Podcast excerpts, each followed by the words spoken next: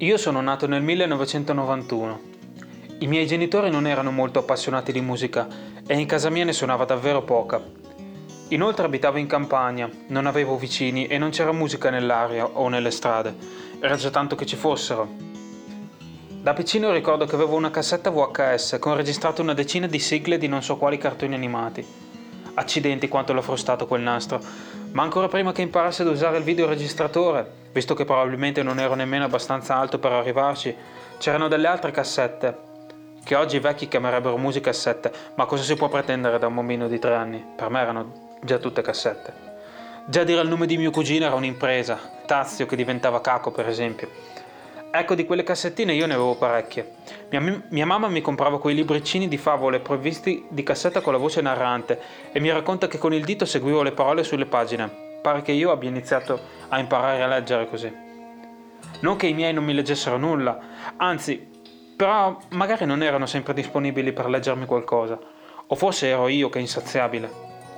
Sta di fatto che avevo imparato ad usare il registratore con il manico rosso, i vari tasti play, stop, FF, rev e quel misterioso rec che era diverso dagli altri.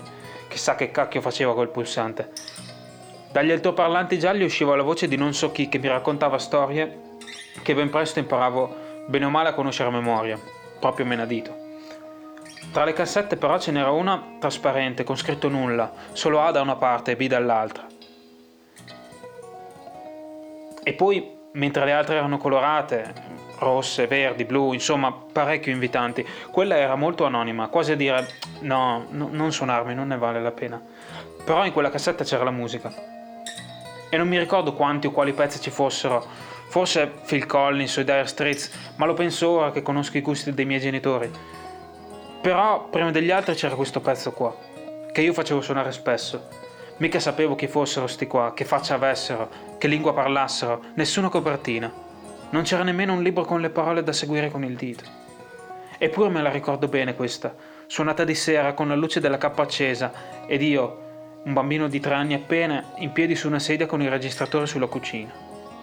Ecco, penso che quella canzone fosse il mio primo ricordo musicale, o forse il mio primo ricordo in assoluto, con buona pace di John Travolta e della disco music. Non è che mi abbia smosso granché a suo tempo, anche se con Il Seno di Poi è una canzone che fa smuovere parecchio i culi, però è comprensibile, a un bambino di 3 anni il sedere rimane spesso ancora attaccato al pavimento. Poi sono arrivati la sveglia del Re Leone, gli Aristogatti, il jingle di qualche radio, le Spice Girls, ma non sono più ricordi, sono solo cose che succedevano mentre vivevo, ancora distante dai binari della musica. Ci vorranno 10 anni prima che un'altra canzone di tutt'altro genere mi colpisca così tanto da farmi muovere il culo, stavolta per davvero, tanto da farmi prendere in mano bacchette, chitarre e quant'altro, ma quella sarebbe poi un'altra età, un'altra testa, tutta un'altra storia. Ed ora quelle cassette chissà dove sono finite. Miles Davis racconta all'inizio della sua biografia come il suo primo ricordo sia una fiamma che si accende, una luce che prende forma. Ecco, i miei primi ricordi invece sono quel charleston aperto in levare e il giro di chitarra di Stayin' Alive.